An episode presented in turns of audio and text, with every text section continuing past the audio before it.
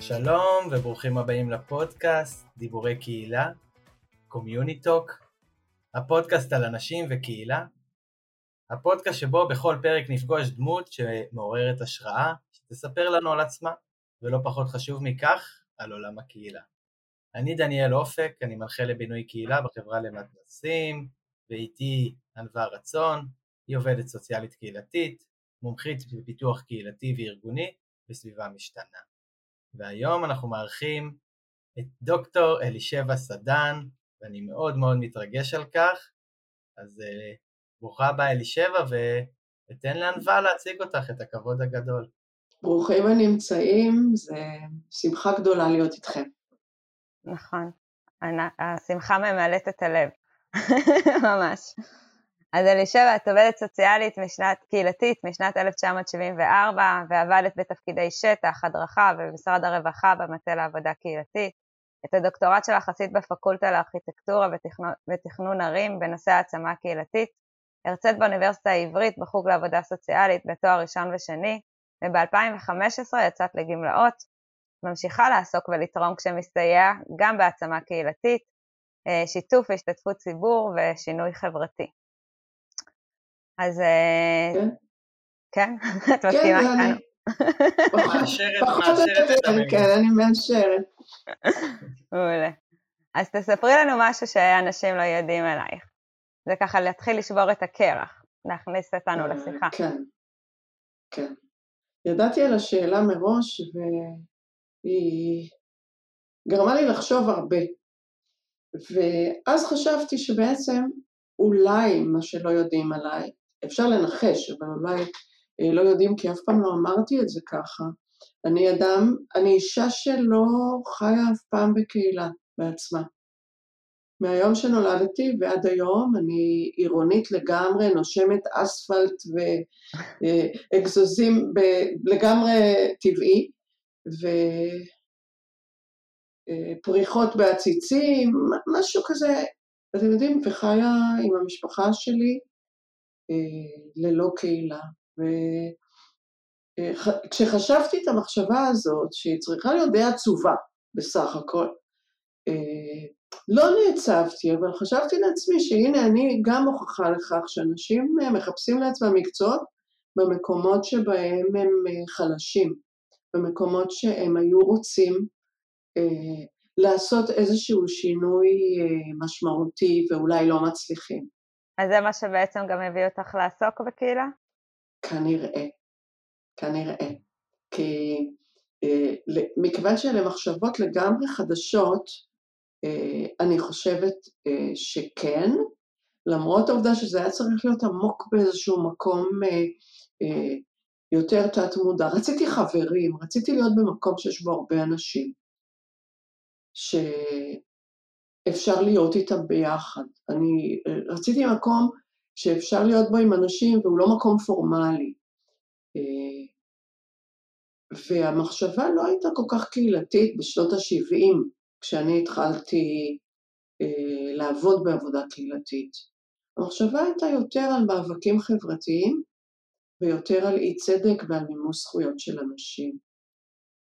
ורק יותר מאוחר בחיים המקצועיים, הבנתי שהתשתית היא תמיד קהילה. הדבר הזה שקראתי לו יותר אה, חברים, יותר להיות בסביבה של אנשים, זה למעשה בנייה, בנייה של אה, איזה יחד. אה, ולא לא דיברנו כל כך על קהילה, זה היה בתוך השם המקצועי שלנו, אבל קהילה לא הייתה, נגיד, בראש מעיינינו אז, כמו שהיא היום. אני יכול להגיד לך אלישבע שלפחות החוויה שלי, ומעניין מה היה לענווה, אבל כסטודנט צעיר, אמ, הדברים שהבאת והספר שכתבת ובעצם העבודה שעשית סביב אה, עבודה בקהילה, זה לפחות לי מאוד מאוד עזר ולי לא היה ספק שיצאתי מהלימודים שזה מה שאני רוצה לעסוק בו, אז אה, בעיניי זה גם, שוב, זה מדהים שאת מתארת את זה שזה אפילו אולי לא היה קיים, כי לי לפעמים יש איזו תחושה שזה לא מספיק מונחח גם בתוך המקצוע של עבודה סוציאלית, אבל אני מבין לפחות ממה שאת אומרת, שזה לפחות אה, אה, במקום יותר טוב ממה שזה היה בטח אה, שאת התחלת את הקריירה. נכון, נכון, תיאורטית זה תמיד היה, אבל מעשית בישראל קהילה לא עבדה כמושג שאנשים הבינו אותו. כשהייתי אומרת שאני עובדת קהילתית, אנשים היו מסתכלים עליי ושואלים, מה, מה את עושה? אני לא שומעת את זה היום. אני לא שומעת את זה היום.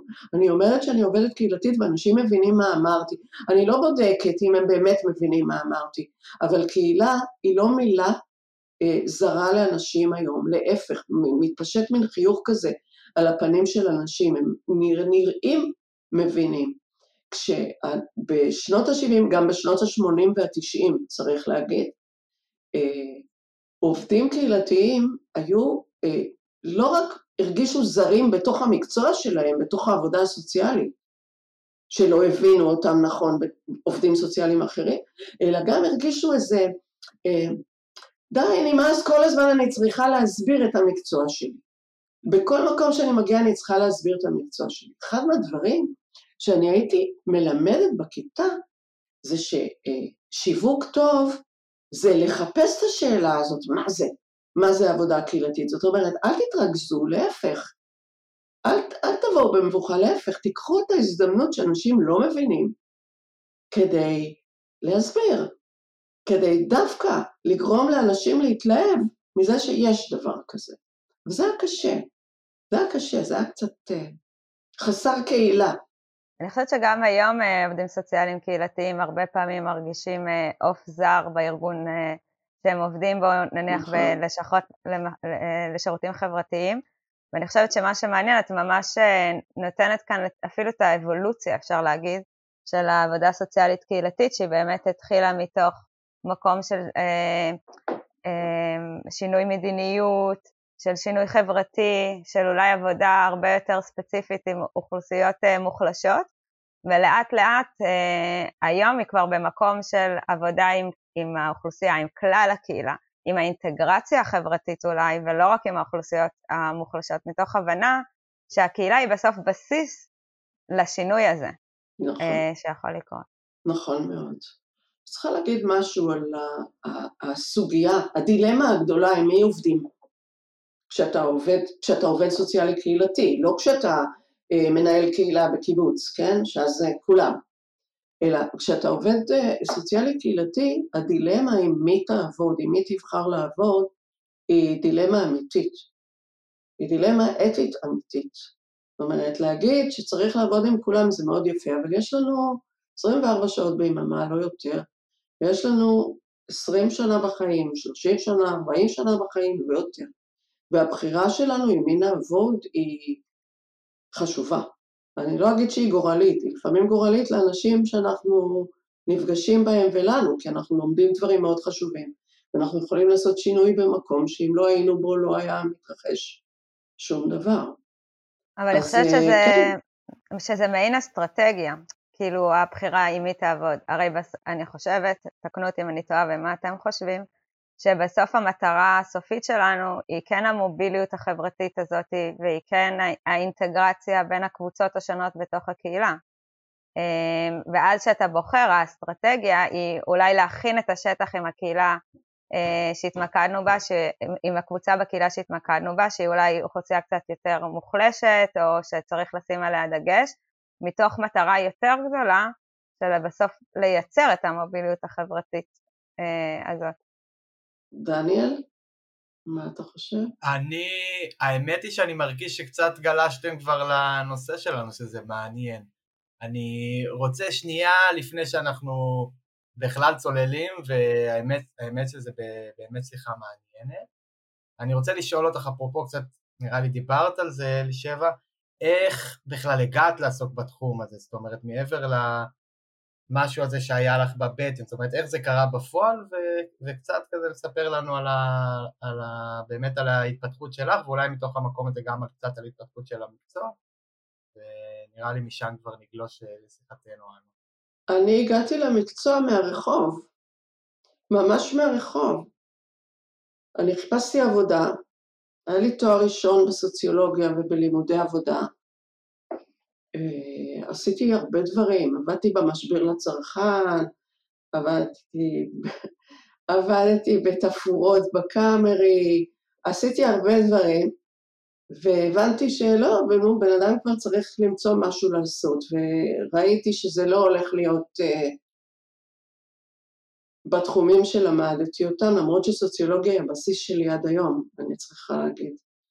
מקצוע מאוד שימושי כשאתה עובד סוציאלי קהילתי, אבל uh, אני פשוט הגעתי מהרחוב, מישהו אמר לי שמחפשים עבודה בבית חלף ביפו, שיש שם בקומה שנייה אישה שמחפשת עובדים, ממש ככה, במילים האלה. אני, ואמרו לי, ורק איתה תדברי, כי היא הכי נחמדה בבניין.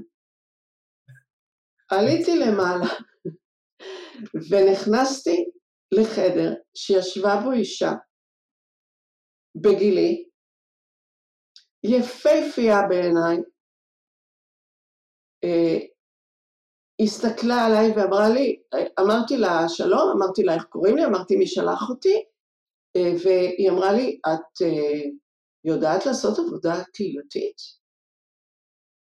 הסתכלתי עליה, אמרתי לה, אני לא יודעת על מה את מדברת, תני לי, יש לך משהו לקרוא? תני לי משהו לקרוא, אני אקרא, אני אחזור אלייך. היו חוברות קטנות כאלה שבעבודה הקהילתית היא נתנה לי חמש חוברות.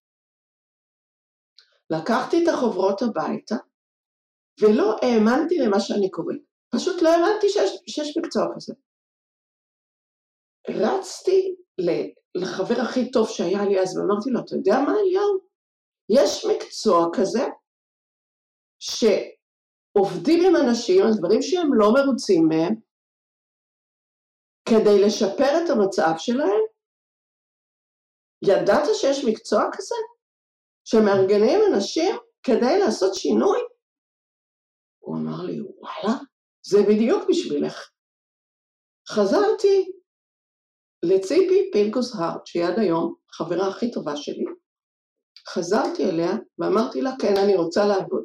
אז היא שאלה אותי, כן, אני רוצה לעבוד בעבודה הזאת, אמרתי לה.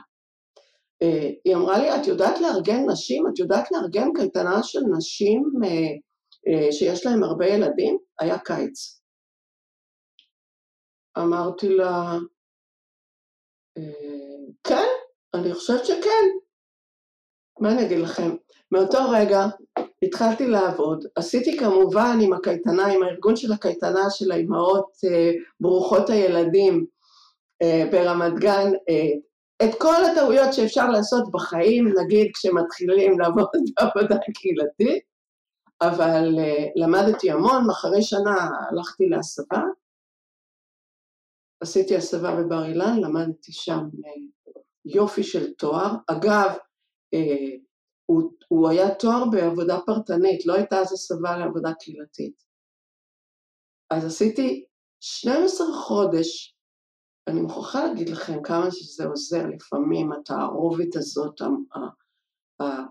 הלא סבירה.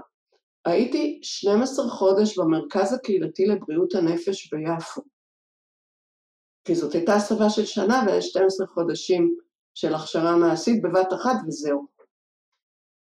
וזאת הייתה חוויה כל כך מלמדת, ומצאתי את עצמי עובדת שם עם העובדים הפסיכיאטריים, העובדים הסוציאליים הקליניים, בלארגן אותם לעשות עבודה קהילתית בסביבה של המרכז, ביפו. זאת אומרת, הם לימדו אותי, ואני לימדתי אותם מה שכבר ידעתי. וזאת ההתחלה של העבודה שלי. וממש התאהבתי במקצוע הזה. ממש התאהבתי במקצוע הזה, כולו. כל העבודה הסוציאלית נראית לי מקצוע נהדר, ועבודה קהילתית נראית לי הלב של העבודה הסוציאלית, ממש הנשמה שלי. השפה הנכונה לדבר בה בעבודה סוציאלית, הדרך הנכונה להתייחס לאנשים, פשוט לעזור לאנשים לחיות יותר טוב. מה יותר טוב מזה? יפה, ומשם באמת הגעת לעולם האקדמיה ו... לא, זה לקח שנים. זאת אומרת, את בעצם שנים, הגעת... אני, אני לא ראיתי... הגעת מהשטח בעצם, כן. כן, אני עשיתי תואר שני מאוד מהר אחרי הסבה.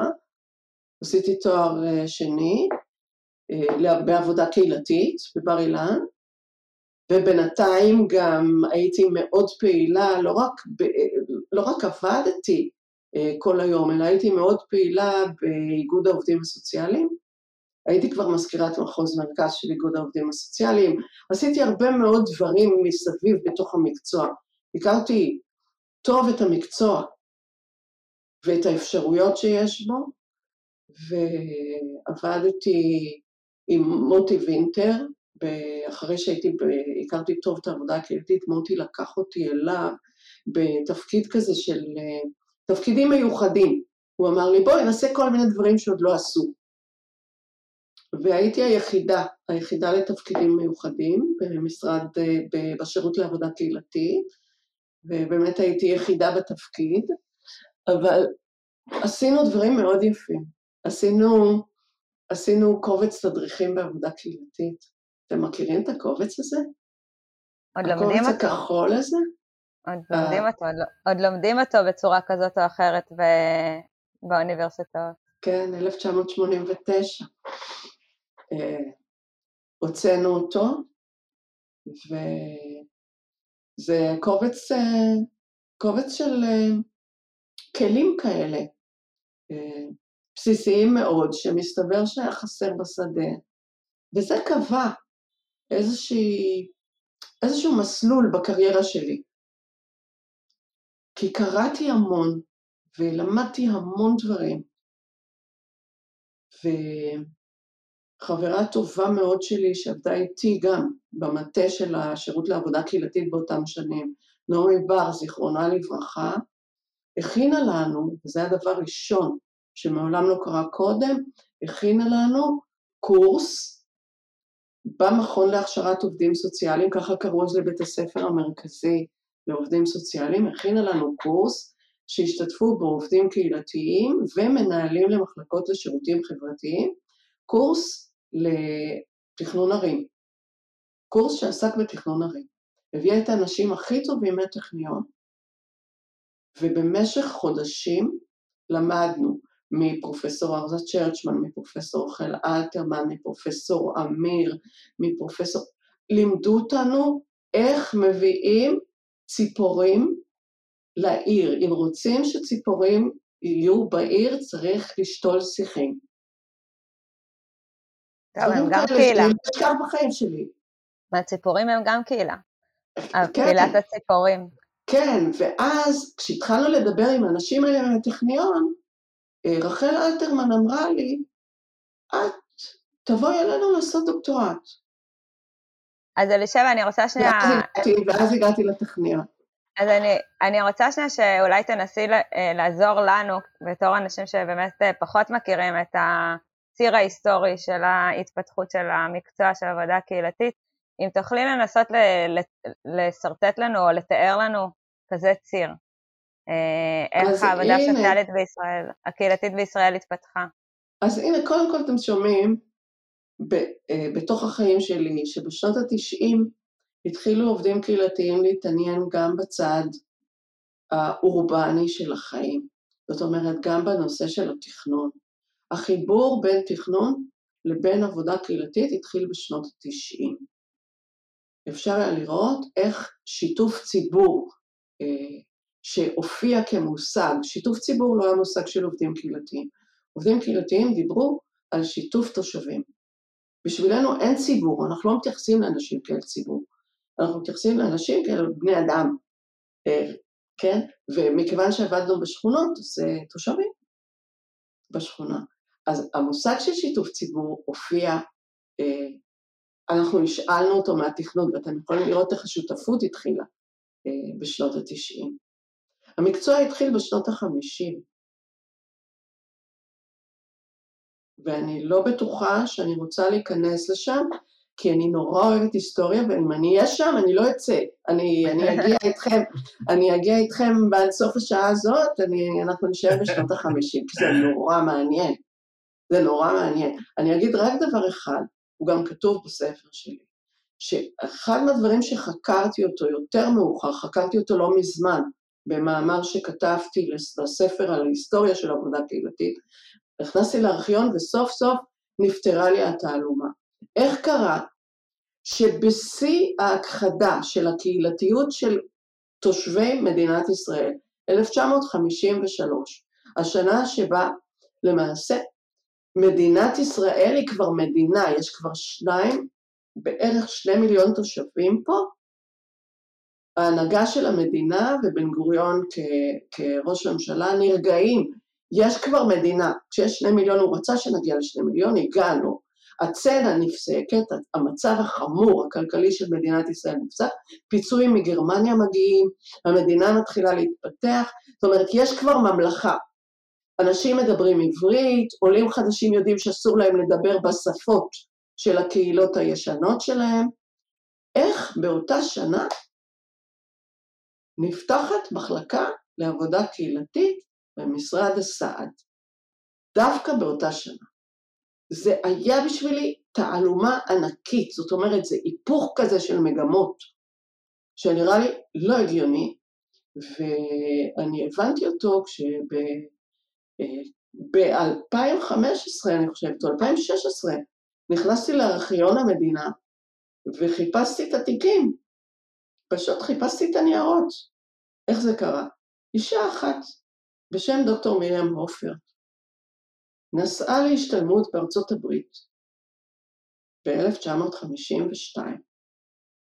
וחזרה לארץ מתלהבת כולה מהעובדה שיש לא רק עובדים סוציאליים פרטניים בעולם הזה, אלא יש גם עובדים קהילתיים. היא גילתה אותם בארצות הברית, והיא הביאה את הרעיון לארץ, שעם עולים חדשים עשינו כבר לא מעט טעויות, היא אמרה. טעינו כבר לא מעט כשעבדנו איתם אחד-אחד, בואו נתחיל אה, לעבוד איתם בצורה קהילתית, בואו נתחיל לעבוד אחרת. זה היה אני, החזון שלה. אני רוצה להגיד לך שאני הייתי בירוחם עכשיו ופגשתי אה, את אחד התושבים הוותיקים, לדעתי קוראים לו רפי פרץ, אה, שהוא עלה ממעברה אה, בגיל, למעברה שהייתה שם בגיל 10 בשנות החמישים, וכל מה שהבנתי ממנו, אני לא יודע אם הוא אפילו אמר את זה ככה, זה זה שבעצם מה שגרם לו להישאר, מה שגרם לירוחם להתפתח ו... ו... ולהמשיך להתקיים בתנאים המטורפים שהם היו שם, זה, זה הקהילתיות. והוא אפילו ציין שם את העובדים הסוציאליים ואת זה שהוא עד היום בקשר עם העובדת הסוציאלית אה, שהייתה שם. זה, אה, זה חלחל בקיצור. כן, לירוחם היה מזל מיוחד, ירוחם היא מקום מאוד מיוחד מבחינה קהילתית, כל השנים, כל השנים. אני לא יודעת, יש, יש קסם בירוחם, משהו קורה. צריכה לעבור לשם לאיזה שנה בשביל להבין. האמת שאני כן. ממליץ על זה. טוב, אני רוצה להקריא לך קטע שאני נורא נורא אוהב, ענווה מכירה את זה לא, לא מעט, היא שומעת אותי מצטט אותו, כי אני בערך פותח כל הכשרה שאני מתחיל לדבר על קהילה בו, וכמובן אה, נותן לך את הקרדיט, ואני אקריא אותו, אנחנו לא עושים את זה בדרך כלל, אבל אה, בסוף אה, מבחינתי פה זה רגע מיוחד, אז אני רוצה להקריא את זה וגם קצת תתייחסי אליו ותגידי אם הוא עדיין רלוונטי. אז ככה, לקהילה היו יחסי ציבור גרועים בחלק גדול מן המאה ה-20 הפרוידיאנית, והיא אף הוצגה כמין עצם זנב שנותרה מהתקופה הפרה-היסטורית. דווקא במאה ה-21 הפוסט-תעשייתית והפוסט-פוסט מודרנית מתבקשת משמעות חדשה לקהילה. הגלובליזציה ותאגידי הענק השוחקים את היחיד, מביאים אנשים לחפש ביטחון בקהילה, לחפש דרכים קולקטיביות להשפיע יותר על הסביבה. הקהילה הייתה תמיד מבנה חברתי לא פורמלי, אבל החידוש הוא שעתה קהילות יכולות להיות זמניות, לקום ולהתפרק, ואפשר להשתייך בו, להשתייך בו זמנית ליותר מקהילה אחת. חברות בקהילה כיום היא שאלה של בחירה והחלטה. מה תגובתך לנושא? קודם כל, אה, כבוד גדול לי שמצטטים אותי, זאת התרגשות עצומה שלא עוברת, אגב, אף פעם. אה, נגיד את המשפט הבנאלי, זה לא מובן מאליו בכלל. אה, דבר שני, זה נכון, זה נכון, חזרנו למודה, מה שנקרא, חזרנו לאופנה, הפכנו להיות אופנתיים מאוד, כשאנשים, כשהמדינה, מדינות הלאום, התחילו להתפורר. כתוצאה מהגלובליזציה. עכשיו, התהליך התחיל בשנות ה-80. בישראל, עם ה... אני יכולה אפילו לשים את האצבע על התאריך, 1985, שר אוצר שפתח את המטבע, לא הגן יותר על uh, תעשיית הטקסטיל, הכל התחיל להתפרק, הסתבר לאנשים... התאריך הזה זה בגלל שנולדנו. ב-1985. ב-1985, התחילו לקבל אותנו. הכל התחיל להתפרק. וגם הפתיחה של היבוא והייצוא, אה, הספסרות במטבעות, אתה אף פעם לא יודע אם אתה במצב כלכלי טוב או רע, כי זה לא תלוי בך בכלל. גלובליזציה, הגלובליזציה הגיעה לישראל. היא הגיעה, היא הגיעה לאט, כיוון שאתם יודעים, היה צריך, אה, היה צריך קפיטליסטים משוכנעים כאלה כדי אה, לפתוח הכל. תמיד היו, המחלקות לכלכלה בישראל, יש לי איתם ריב מאז ומעולם. הן אה, לגמרי עובדות בצורה הזאת, לא מגנות על אנשים אף פעם, מגנות תמיד על מטבעות ועל איזשהו תל"ג או תמ"ג מסתורי. וכן, והפכנו להיות מאוד אופנתיים כשהסתבר שאנשים צריכים להתחיל אה, לבנות איזשהו buffer zone, סלחו לי על האנגלית, איזשהו חומת, מין, כרית מגן כזאת בינם לבין העולם, כי המדינה הפסיקה לדאוג לאזרחים שלה, כמו שהיא נהגה לדאוג להם קודם. אז אנשים היו צריכים, ואנשים פתאום למדו, קודם כל השוק העצום היה שאנשים נשארו לבד. אתם יודעים שאני מספרת לאנשים שבשנות ה-70, בפרויקט שיקום שכונות, משרד השיכון הוציא הנחיה, מדיניות של שלוש פלוס, משפחה שיש בה יותר משלושה אנשים בחדר, זכאית לשיפור דיור. וזה מה שקרה. וזה מה שקרה. שמשכורות של אנשים היו צמודות בתקופת אינפלציה, כשהאיגודים המקצועיים היו חזקים, כשההסתדרות עדיין הייתה איגוד מקצועי ענק שהיה, שהיה מקביל למדינה, הייתה תוספת יוקר בתקופת אינפלציה מטורפת. הייתה תוספת יוקר ששמרה על המשכורות של כל האנשים שעבדו במשכורת במדינה. את מספרת את זה לאנשים, זה science fiction. זה סיפורים, עכשיו אני לא נוסטלגית לגמרי. לגמרי לא בן אדם אה, שעסוק בנוסטלגיה, לא מספרת שהיה פעם יותר טוב, לא היה יותר טוב. בואו נגיד את זה ככה. אבל הייתה מדינה שהייתה לה אחריות כלפי תושבים, והיום אנשים צריכים לדאוג לעצמם. והמקום הזה של תת-איוש, אתם יודעים, פחות מדי אה, אנשים מטפלים בך, הוא מקום טוב בשביל יוזמות, כן? לא מטפלים בך. תטפל בעצמך בבקשה, תקום, תעשה דברים. אין יותר למי לבוא בטענות, אין יותר להגיד איפה המדינה, למה המדינה לא עושה. אתם שומעים, אנשים בגילי כל הזמן שואלים את השאלה הזאת. כי הם היו רגילים, שיש פה אנשים אחראים, שאיפה הם? טוב, אז הם לא. אז עכשיו תורנו. אז זה, יש לזה צדדים טובים. אי אפשר להגיד שאין לזה צדדים טובים. והצד הכי טוב בזה הוא אה, הקהילה. התעוררה מחדש. אין יותר מחלוקת שצריך קהילה בחיים. שאנשים גם... חיים טוב יותר בקהילות. אני חושב שמה שזה בעצם עשה, זה זה שהרבה פעמים אנשים בוחרים בקהילה.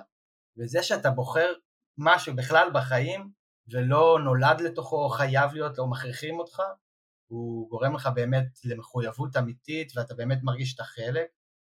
ואני מרגיש שלפחות בהקשר הזה הרבה יותר אנשים היום בוחרים להיות חלק מקהילות ולא, וגם מחפשים את זה. אגב, אני מרבה לדבר גם על הסיפור הזה שהרבה אנשים לא יודעים היום לעומת פעם, הם נולדו לתוך עולם, את יודעת, כתבת את זה נגיד בשנות ה-80, 90, התחלת לדבר על זה או ראית את התהליכים האלה קורים, אבל יש היום אה, אנשים שפשוט נולדו לעולם שהוא מנוכר, אה, שהגלובליזציה נכון. היא העניין וטיק טוקים נה נה נה נה נה, ואז אה, בעצם הם לא תמיד יודעים, יודעים להתנהל בקהילה, לא, יודעים אולי לנהל אפילו מערכות יחסים כאלה או אחרות, ואני נכון. חושב ש, ש, שלכן המשימה של עובדים קהילתיים היא גדולה יותר. נכון מאוד. למרות זאת, אה, צריך לדבר גם על אנשים אחרים שחיים לצידנו. בקהילות, ותמיד חיו בקהילות, וחיים בקהילות שהם לא בחרו בהן, והם אה, לא ניידים, וקשה להם מאוד לבחור קהילות אחרות, ויש לנו אה, הרבה אנשים כאלה במדינה. זאת אומרת, חלק גדול מהשכנים שלנו חיים בקהילות כאלה, לגמרי, לגמרי לא בחרו בהן. ואחד מהדברים באמת שעובדים קהילתיים עושים באות, בקהילות מסורתיות,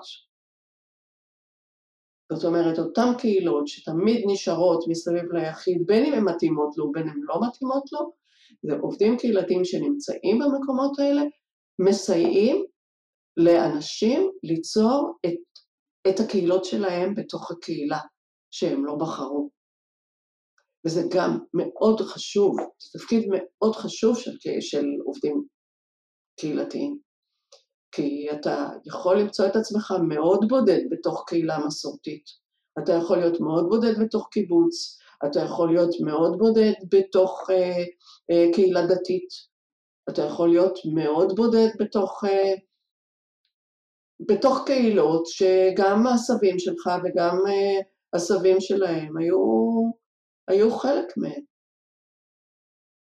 ולרצות לברוח זה לגיטימי, אבל לפעמים אי אפשר, כי אין לאן. ואז התפקיד של עובדים קהילתיים הוא לעזור לאנשים האלה למצוא אחד את השני וליצור את הקהילות שלהם. והיופי של התקופה האחרונה זה באמת הווירטואליות, היכולת, המקוונות של הקהילות האלה. אנחנו יכולים, אנשים עם מוגבלות אה, פיזית, יכולים למצוא אחד את השני. הם לא חייבים רק להיפגש פיזית. אה, אנשים עם, אה, עם הגדרה, עם, עם, עם, זהות מגדרית שונה, שיש מקומות בחברה שלנו, הישראלית, של סכנת נפשות בשבילם, יכולים למצוא אחד את השני. יכולים למצוא לעצמם דרך לחיות את החיים שלהם. להיות אמיתיים לפחות בתוך מסגרת שהם יכולים לראות בקהילה. אלה, אלה דברים חשובים גם להגיד אותם. זאת אומרת, הניידים באמת, כמו שזיגמונד באומן כבר לימד אותנו, הניידים באמת בעולם גלובלי הם אנשים עם מזל והם מיעוט. מרבית האנשים הם נייחים.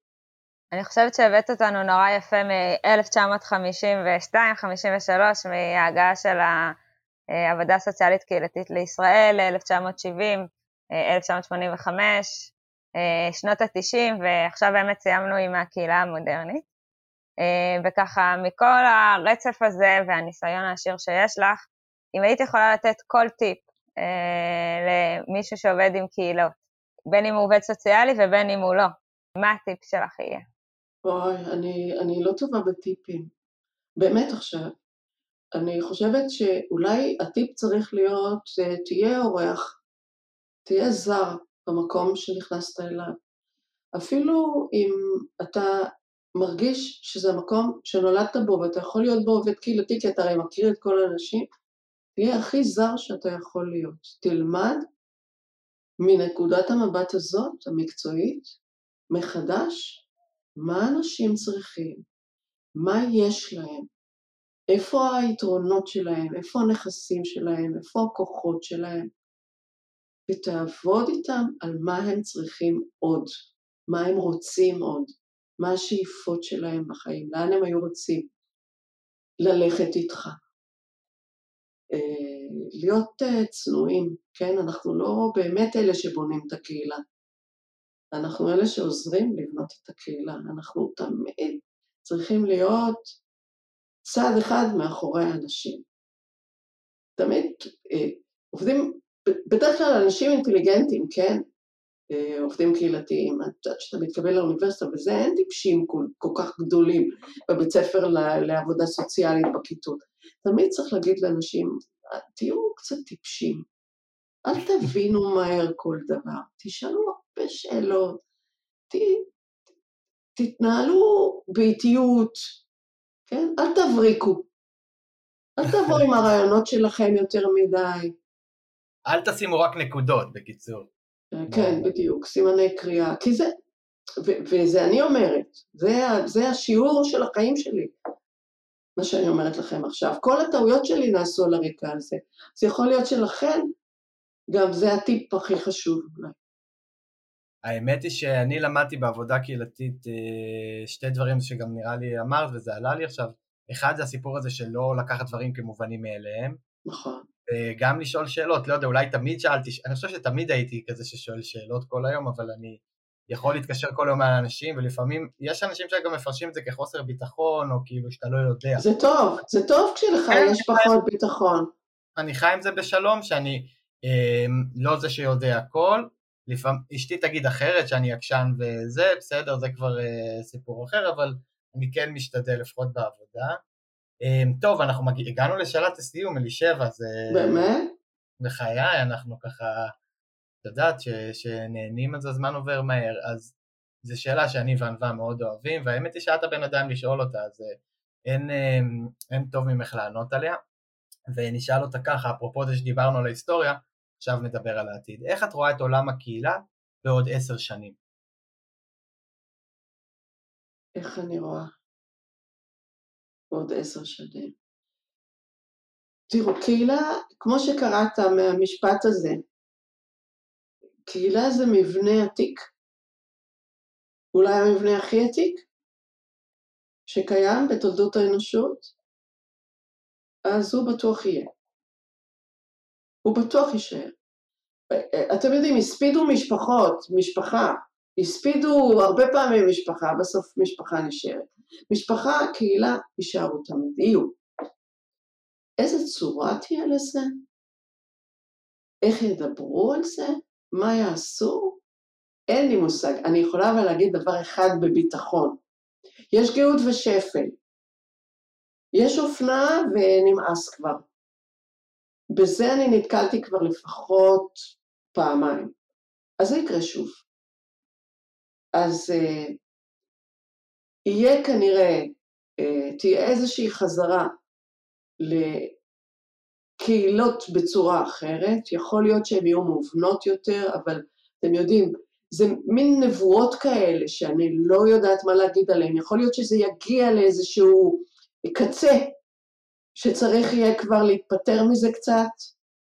הקצה המסוכן הזה של השבטיות, צריך יהיה לעבוד הרבה מאוד על יחד, דברים ענווה, את אמרת את זה בהתחלה.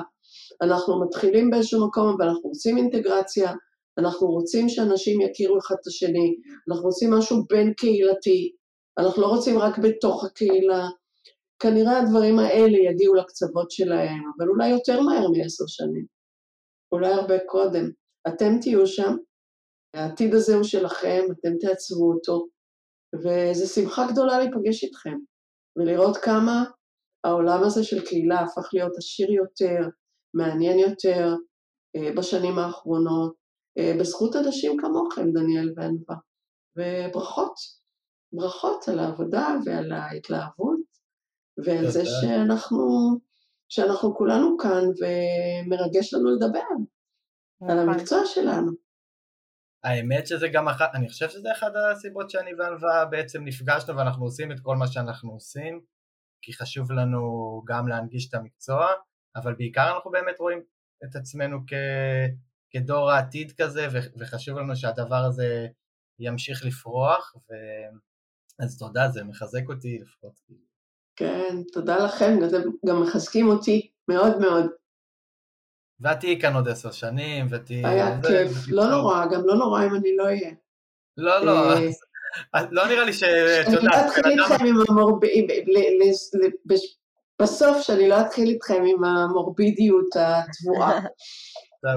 הכל משתנה, הכל מתחלף כל הזמן, זה חלק מהכיף, נכון? לגמרי, החידושים. טוב, ואפרופו דברים שמשתנים, הגענו לסיום. שבוע הבא אה, אה, עוד שבועיים יהיה לנו פרק נוסף, ואנחנו נשמח מאוד שתפיצו את הפודקאסט, תכתבו לנו מה שבא לכם, נשמח לשמוע מכם את מי תרצו שנראיין. בקיצור, תרגישו חופשי לפנות אה, אליי ולענווה, תציקו לנו, אה, אפרופו חלק מהעולם החדש, והיה לנו כיף, אז תודה לשבע. רק נזכיר גם שאפשר להיכנס לערוץ טלגרם שלנו, דיבורי קהילה, Communi Talks, כדי לעקוב אחרי הפרטים. הערוץ הזה נהדר, אני נכנסת אליו כל הזמן. פשוט באמת? שאתם מעלים שם, כן. זה מרגש אותי. מאוד, מאוד. זהו, הצדקנו את ההזמנה שלך לפודקאסט, זהו. טוב, תודה רבה, להתראות. תודה רבה, אלישבע. תודה, תודה לכם.